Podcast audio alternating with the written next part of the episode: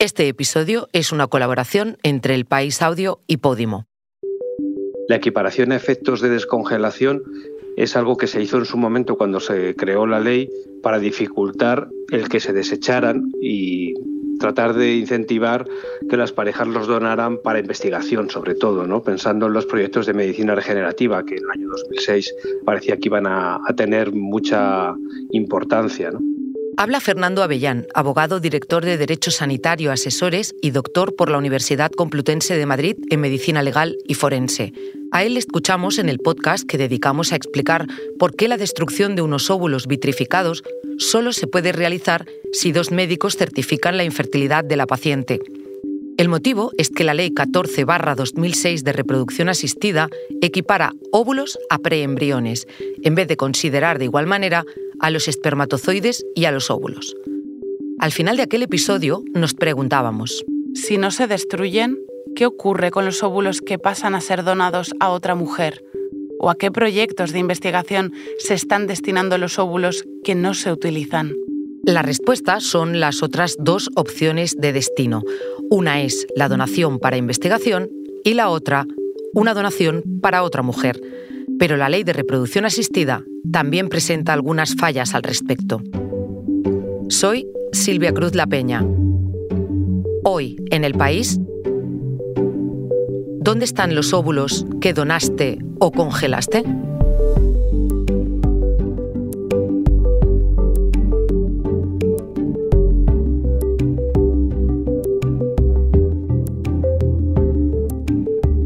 Esta historia la trae mi compañera Jimena Marcos.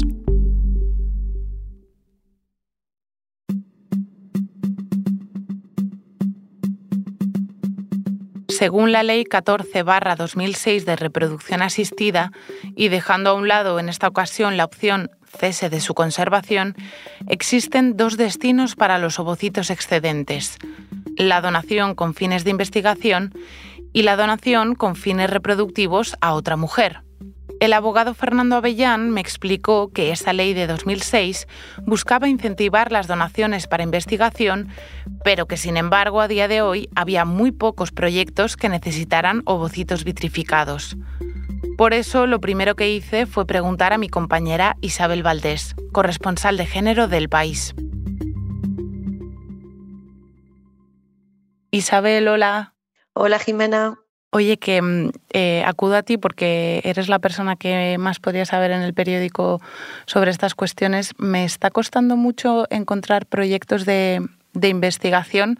Me han dicho que, que, vigentes debe haber pocos. No sé qué sabes tú al respecto de esto. Sé que ovocitos, ovodonación no es un tema muy específico, pero si me puedes dar algo de luz al respecto sería fantástico. Pues mira, te cuento que mm, más allá de la cuestión concreta de los, de los ovocitos y de la vitrificación de los ovocitos, en general en la medicina hay una ausencia eh, tremenda de investigación en cuestiones específicas de, la mujer. Eh, no solo que no haya eh, investigación tan abundante como de, por ejemplo, cuestiones generales, sino que además las mujeres no han formado parte de los grupos de investigación de forma específica, con sus circunstancias específicas a lo largo de la historia de la medicina eh, y, por lo tanto, tampoco se han estudiado aquellas cuestiones específicas de las mujeres, que casi todas tienen que ver eh, o son derivadas de, de la reproducción, de nuestra salud sexual y reproductiva. Claro. Y de los proyectos que hay, ¿qué se suele investigar? ¿Cuál es el tema que más eh, aparece? Pues sobre todo aparece cómo alargar Em, la vida fértil de la mujer. Hasta hace mm, no mucho tiempo, hasta hace un par de décadas, eh, la vida fértil de la mujer mm, no era un tema especialmente preocupante. ¿Por qué? Porque vivíamos en una sociedad en la que las mujeres entre los 20 y los 30 más o menos eran madres. ¿Qué pasa? Que desde hace un tiempo hacia acá el tema del embarazo ha cambiado por completo, no solo desde una perspectiva feminista, eh, y con, esa visión feminista hay muchas mujeres eh, que han retrasado, por ejemplo, su maternidad. Hay muchas mujeres que han entrado al mercado laboral, antes no eran tantas. Em, la vida cambia, ¿no? eh, cambia también nuestra forma de ver las relaciones, nuestra forma de ver las parejas y nuestra forma de ver el futuro. Y eso ha hecho em, bueno, que las mujeres tarden más tiempo, más años en decidir quedarse embarazadas. También la precariedad en la que vivimos cada vez más hace que retrasemos este tipo de decisiones que antes eran más tempranas. Ahí empieza a haber problemas. ¿Por qué? Porque cuando tú empiezas a querer ser madre eh, más allá de los 30, 35, empiezas a tener dificultades para serlo y ahí empezaron a, mm, bueno, a crecer las clínicas de fertilidad, a expandirse. De hecho, España es eh, uno de los países con mayor, digamos, mercado de, fertilidad, el mercado de la fertilidad eh, del mundo. Isabel me dio el marco que explica por qué hay tan pocas investigaciones como las que proyectaba aquella ley de 2006. Y precisamente sobre este intento de alargar la vida útil de un ovocito trata el único proyecto de investigación del Instituto de Salud Carlos III, cofinanciado por la Unión Europea y que a su vez está relacionado con la vitrificación de ovocitos. En 2020, según el registro de la Sociedad Española de Fertilidad, 279.749 ovocitos propios y de donantes fueron criopreservados, de los cuales no todos llegan a ser microinyectados ni congelados por ser inmaduros o atrésicos, es decir, que se reabsorben antes de llegar a ser maduros. La doctora Marga Sbert, embrióloga y coordinadora de investigación de IBIRMA Barcelona, busca con su investigación evitar la pérdida de este valioso material biológico. Lo que pasa es que eh, cuando nosotros hacemos un ciclo de fecundación in vitro, eh, más o menos el 85% de los ovocitos son maduros. Los podemos usar para microinyectar y vamos a intentar conseguir embriones. Pero hay un 15% que siempre se pierde porque son inmaduros. Entonces surge la idea, que no solo nuestra, sino que hay otros equipos que también lo están intentando hacer, hacer la maduración in vitro de estos ovocitos para que también los podamos usar. El propósito principal de este estudio es ayudar a incrementar el número de ovocitos maduros de las pacientes, rentabilizando así los ciclos de fecundación y evitando que las pacientes tengan que realizar más ciclos de los estrictamente necesarios. Ciclos en los que se suelen extraer entre 10 y 15 óvulos. En su investigación, la doctora Sbert se pregunta qué falla si los ovocitos están aparentemente bien y para poder averiguarlo sin tener que destruirlos porque un ovocito es muy valioso, lo que hemos pensado es que a lo mejor lo que le está pasando al ovocito es que está sometido a demasiado estrés, no tiene capacidad de, de, mitigar este estrés. Nuestro objetivo sería no vamos a descartar ningún ovocito. Otro de los proyectos de investigación financiado por el Instituto de Salud Carlos III y la Unión Europea relacionado con la idea de alargar la edad fértil de la mujer está dirigido por César Díaz García, director de la Clínica de Fertilidad IBI en Londres. Nosotros eh, estamos intentando eh, en nuestros proyectos de investigación solucionar un problema que existe actualmente, que es lo que se llama el fallo ovárico prematuro, que son pacientes que a pesar de que tienen una edad joven, no tienen ovocitos en, sus ovarios. Entonces no, no pueden ser mamás porque no pueden producir óvulos es lo que se conoce como fallo ovárico precoz y es precisamente uno de los motivos que llevó a vitrificar a una de las protagonistas de nuestro anterior episodio. Cuando decidí mm, congelar óvulos fue porque eh, ya tenía 36 años y mi madre y mi hermana habían tenido menopausia precoz. Ahora volvemos, pero antes te contamos una cosa. Hoy en el país te recomendamos Ciencia e Evidencia, un intento hilarante de David Calleja y Eva Rojas por explicar los misterios de la salud a los poco entendidos, en exclusiva en Podium. Calzoncillos ajustados causan infertilidad. Tienes 30 segundos para contestar. Bueno, antes de eso, ¿tú qué crees? Pues hombre, que llevarlo ahí apretadito, salvo que seas torero y sea por una cuestión de trabajo. Mm. Ciencia o Evidencia es un podcast exclusivo de Podimo. Porque escuchas mientras te informas con las mejores historias, te regalamos 30 días gratis de suscripción a Podimo, la app de podcast y audiolibros. Después, solo 3,99 euros al mes. Date de alta en podimo.es barra hoy en el país. Además de estas investigaciones, en Aragón acaba de arrancar un proyecto similar en el que intentará madurar los óvulos in vitro. En Navarra están investigando sobre la calidad embrionaria y en Murcia la interacción entre espermatozoides y ovocitos. Sobre los óvulos vitrificados ya sabemos que no se pueden eliminar a no ser que dos médicos certifiquen la infertilidad de la mujer. También sabemos que hay muy pocos proyectos de investigación que requieran óvulos de donantes. Pero, ¿qué pasa con los excedentes de óvulos vitrificados que se donan a otra mujer? ¿De qué manera está esto regulado? Cuando las mujeres marcan que, consienten que esos óvulos puedan ser donados a otras mujeres o a otras parejas, estos pues entran en, ¿no? a formar parte de, lo que serían óvulos que pertenecen a la clínica y por lo tanto los pueden usar para, tratamientos de reproducción asistida. Ella es Ana Molas, antropóloga e investigadora Juan de la Cierva en la Universidad Autónoma de Barcelona.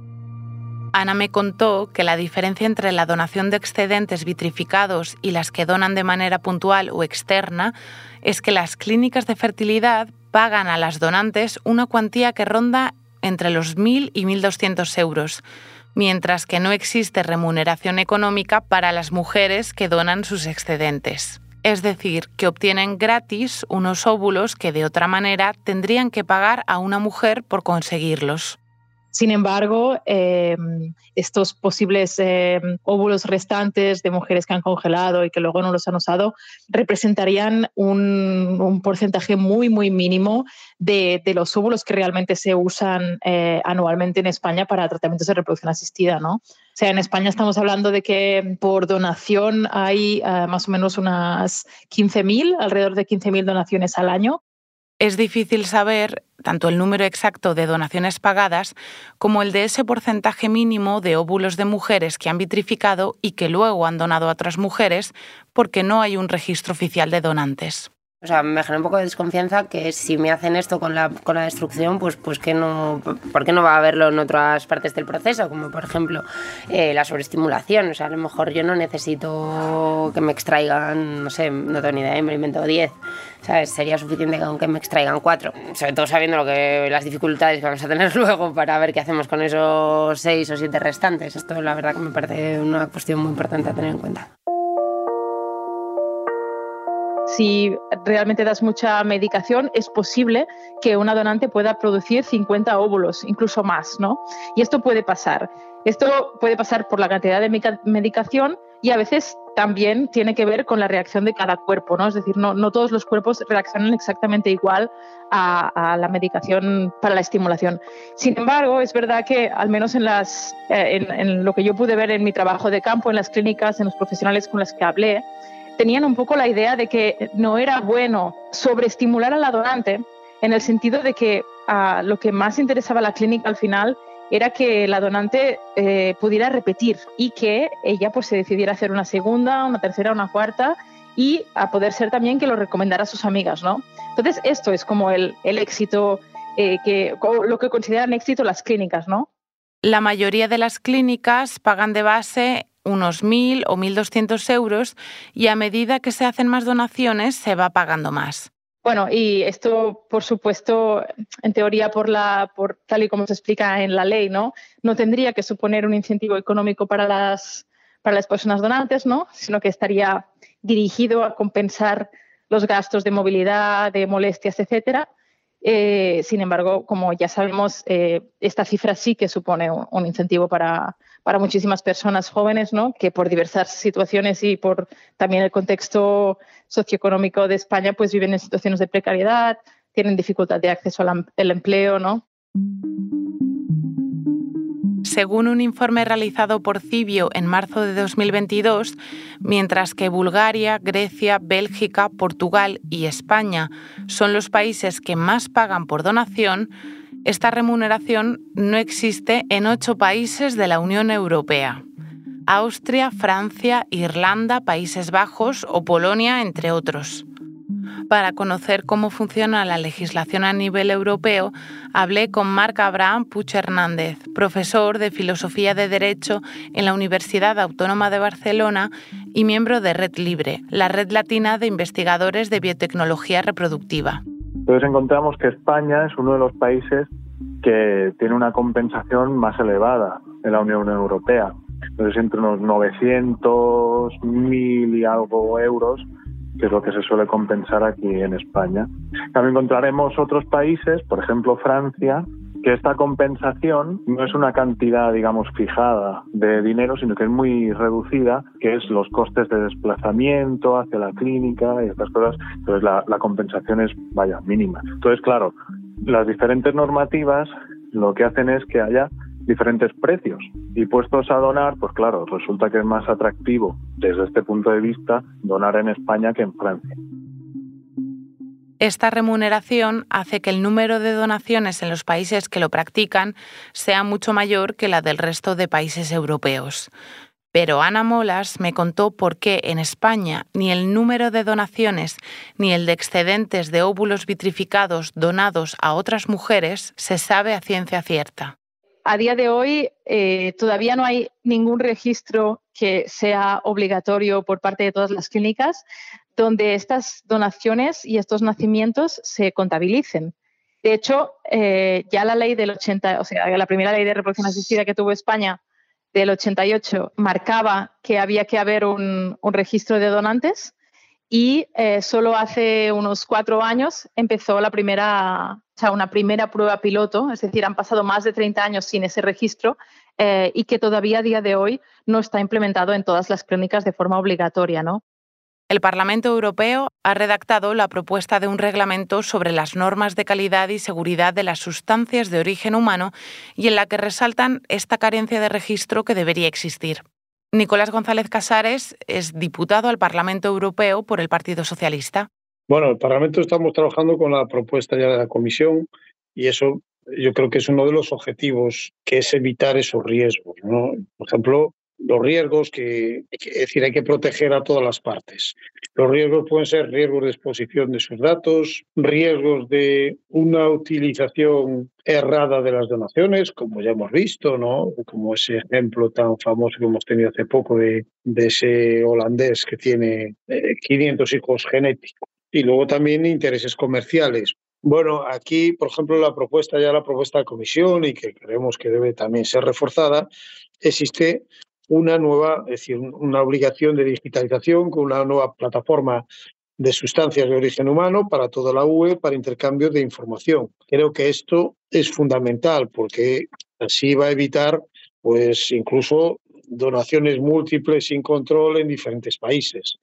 Es decir, no solo establece eh, obligaciones a nivel nacional, sino que a la vez esos datos van a estar en una plataforma única a nivel europeo, con lo cual muchos de estos problemas podrían ser evitados. Existe otro agravante que dificulta la recopilación de donantes de cara a un registro.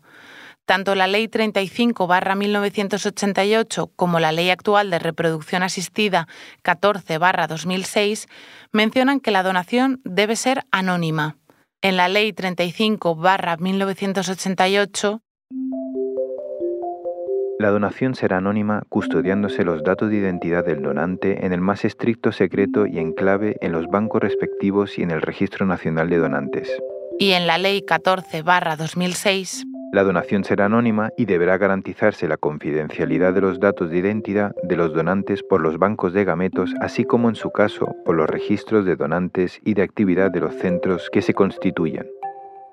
El anonimato se mantiene en ambas leyes a pesar de que el Comité de Bioética de España haya instado al Ministerio de Sanidad en eliminar esta cuestión. Otros países como Francia, Reino Unido, Suecia, Holanda, Austria o Portugal, entre otros, ya han optado por el no anonimato en la donación de óvulos. El catedrático de Derecho Civil Fernando Pantaleón escribió un texto al poco de aprobarse la ley del 88 titulado Contra la ley de reproducción asistida, en el que tildaba esta ley de auténtica obra maestra de torpeza e incompetencia. Cuando la proposición de ley eh, se hizo pública, una proposición de ley, recordarás, del Grupo Socialista que había patrocinado un un médico llamado don Marcelo Palacios, eh, se organizó en el País Vasco, creo recordar, un congreso, se llamaba Congreso Mundial Vasco, en el que uno de, los, de, las, ponencias de los temas fundamentales eran las técnicas de reproducción asistida. Allí yo hice una ponencia muy crítica contra contra ese proyecto. Él es Fernando Pantaleón. Creí que era mi, mi, obligación pues poner de, manifiesto las, las, inconstitucionalidades más graves, como ejemplos, pues eh, el anonimato del donante garantizado a toda costa, la posibilidad de reproducciones asistidas con material genético de personas fallecidas, eh, en fin, eh, algunos temas, insisto, que me parecían especialmente graves por cuanto lesionaban derechos fundamentales. La falta de registro, el anonimato y la dotación monetaria hacen que España sea un caso paradigmático, ya que es el segundo país con la natalidad más baja de la Unión Europea y, sin embargo, uno de los principales destinos para aquellas parejas que tienen problemas de fertilidad. Según datos de la Sociedad Española de Fertilidad, en 2020, en España, se realizaron más de 127.000 ciclos de fecundación in vitro y más de 24.000 inseminaciones artificiales. De todas ellas, más de 12.000 eran de pacientes extranjeros. Sobre todo vienen de Francia, Italia y Reino Unido. Así lo resume Ana Molas. El problema es que eh, en muchos países del marco europeo la donación eh, está directamente prohibida. En otros países no es anónima y el hecho de que no sea anónima em, es un factor de que no haya donantes y además las parejas muchas veces también prefieren a donantes anónimos. Y después que eh, en la mayoría de países la, donación no se paga o se paga muy por debajo de, lo que significa el pago que, que existe en España. ¿no? Claro, todos estos factores hacen que en la mayoría de países europeos prácticamente no haya disponibilidad de óvulos y que estas personas se tengan que desplazar a España, que sí que tiene todo eso. Claro, España conjuga los dos elementos que son más importantes, ¿no? Que es el anonimato por un lado y por el otro la remuneración de esa donación. La función del anonimato no es solo la de no permitir que parejas receptoras, hijos nacidos y donantes se puedan conocer. Cumple además otra función que podría estar relacionada con el éxito de la industria de óvulos y embriones. Muchas de las donantes a las que yo entrevisté no sabían ni siquiera cuántos óvulos les habían extraído, ¿no? Además, eh, tampoco saben que de una sola donación a día de hoy eh, puede haber diferentes receptores, ¿no? Es decir, desde las clínicas se crea una narrativa interesante como de reciprocidad con una mujer que tiene problemas de fertilidad, y tal como una reciprocidad muy directa, cuando la realidad actual es que de una sola donación, pues normalmente se puede dividir entre dos o tres personas, los óvulos muchas veces se congelan, eh, se pueden usar en distintos tiempos, se puede mandar al extranjero. Es decir, hay como toda una serie de salidas que pueden tener esos óvulos que van mucho más allá de esta historia de, de uno a uno, ¿no? Y esto entra en confrontación con la propia ley que estipula que el número máximo autorizado de hijos nacidos en España y que hubieran sido generados con gametos de un mismo donante no deberá ser superior a seis.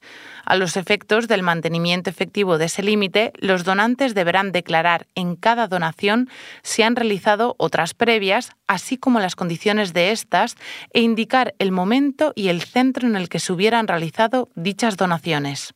Es decir, que a día de hoy es imposible saber eh, si este número ha, estado, digamos, respetándose. Lo más probable es que no. Además, estamos hablando de envíos al extranjero. Muchas veces las clínicas ya directamente pierden la, trazabilidad ¿no? de estos nacimientos.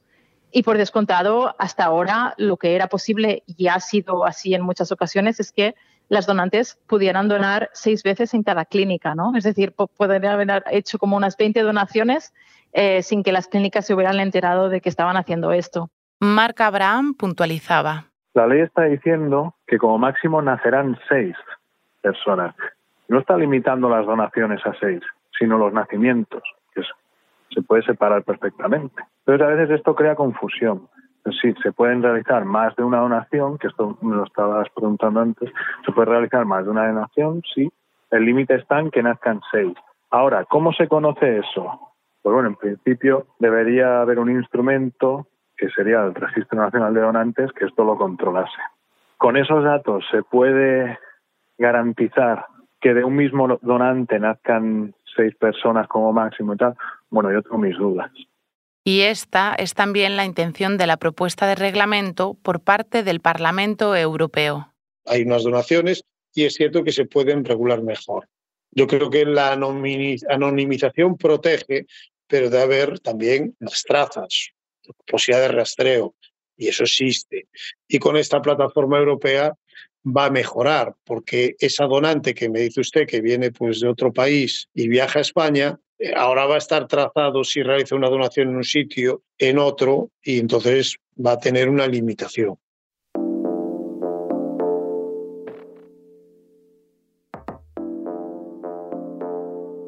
Todo esto es también gracias a la vitrificación. La posibilidad de vitrificar ha cambiado por completo las dinámicas de congelación de óvulos y el provecho que se puede sacar de una donación.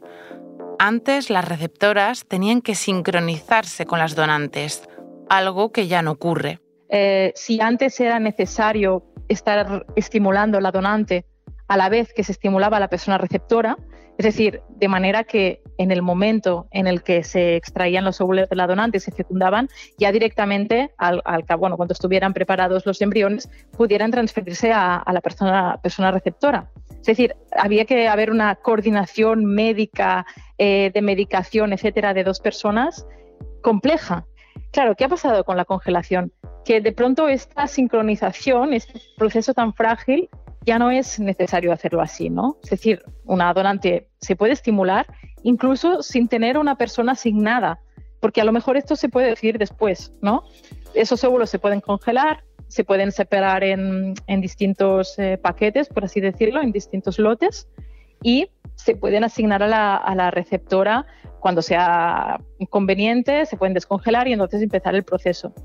Claro, esto de un lado ha traído como esta posibilidad de relajación por parte de las clínicas, ¿no? De trabajar de otra manera y a la vez de no desaprovechar nada de lo que la donante produce, ¿no? Es decir, poder multiplicar de algún modo los, las ganancias que, que pudiera haber de una sola donación. Y también poder tener gametos o embriones vitrificados de una persona que pudo haber congelado hace varios años. En, eh, el campo de la donación de gametos eh, es totalmente posible y, seguro que pasa en ocasiones que, están naciendo personas o, que están siendo concebidos embarazos a partir de gametos de personas que están muertas, ¿no? Y esto es simplemente porque es que no se puede, o sea, no, existe una trazabilidad a día de hoy, ¿no? Los, gametos están en la clínica y nadie va a comprobar que cómo está esta persona. El contacto se puede haber, eh, bueno, puede, puede incluso ya no tenerlo, ¿no? Este control sobre la situación de los y las donantes es algo que ya advertía Fernando Pantaleón en su texto contra la Ley sobre Técnicas de Reproducción Asistida de 1988. Tanto la ley del 88 como la del 2006 señalan que el marido podrá prestar su consentimiento en un testamento o documento de instrucciones previas para que su material reproductor, es decir, sus espermatozoides, puedan ser utilizados en los 12 meses siguientes a su fallecimiento para fecundar a su mujer. Esta ley también contempla que el consentimiento o testamento puede ser revocado en cualquier momento anterior a la realización de la fecundación. Pero claro, Pantaleón señalaba que si una persona había fallecido, era imposible que esa misma persona solicitara la revocación de su testamento. Yo creo que las inseminaciones post-mortem acabará viéndose como un disparate, en fin, pero la polémica sí, fue dura. Yo, yo, yo me tomé muy en serio ese, ese asunto porque me parecía un asunto de, eh, de, importancia fundamental. ¿no? Lo que podemos hacer es preguntarnos. Nos podemos preguntar, a ver, ¿cómo es que es tan sabido que España es uno de los proveedores principales de óvulos en el mundo? Podríamos preguntarnos por qué. ¿Es solo por la compensación? ¿Hay algo más en que tienen ahí las clínicas, no sé, estratégicamente están bien colocadas? Más preguntas es, ¿por qué hemos optado por compensar, digamos, solo por la donación? En el sentido de que si tantos riesgos se supone que entraña para una mujer donante, ¿por qué no se compensa entonces en cada caso? Porque cada mujer es un mundo, habrá que ver cómo le afecta el proceso a cada donante y por qué no se compensa en particular en lugar de en general. Con Marc hablé de si se debería abrir un debate social sobre la compensación económica de las donaciones o si la reproducción asistida debería ser gestionada de principio a fin por la sanidad pública. No nos hemos sentado a pensar sobre estas cuestiones ni qué modelo queremos seguir. Una pregunta esencial sería ¿cómo queremos reproducirnos? Lo que ahora me está viniendo a la mente es que cuando se estaba aprobando la ley en el 1988, eh, Pantaleón en su intervención en el Congreso preguntó que había algo raro en que el mismo destinatario de la norma, que iban a ser principalmente las clínicas de reproducción asistida, fueran quienes habían redactado esa norma. Mark venía a decir que de aquellos barros, estos lodos. La Ley 14 2006 parte de una ley de reproducción asistida de 1988 una ley que no protege la voluntad de las mujeres o parejas que vitrifican, una ley que favorece la comercialización de embriones y óvulos, una ley que beneficia a las clínicas privadas y que carece de control al no haber un registro oficial de donaciones de óvulos, una ley que en buena parte sigue vigente.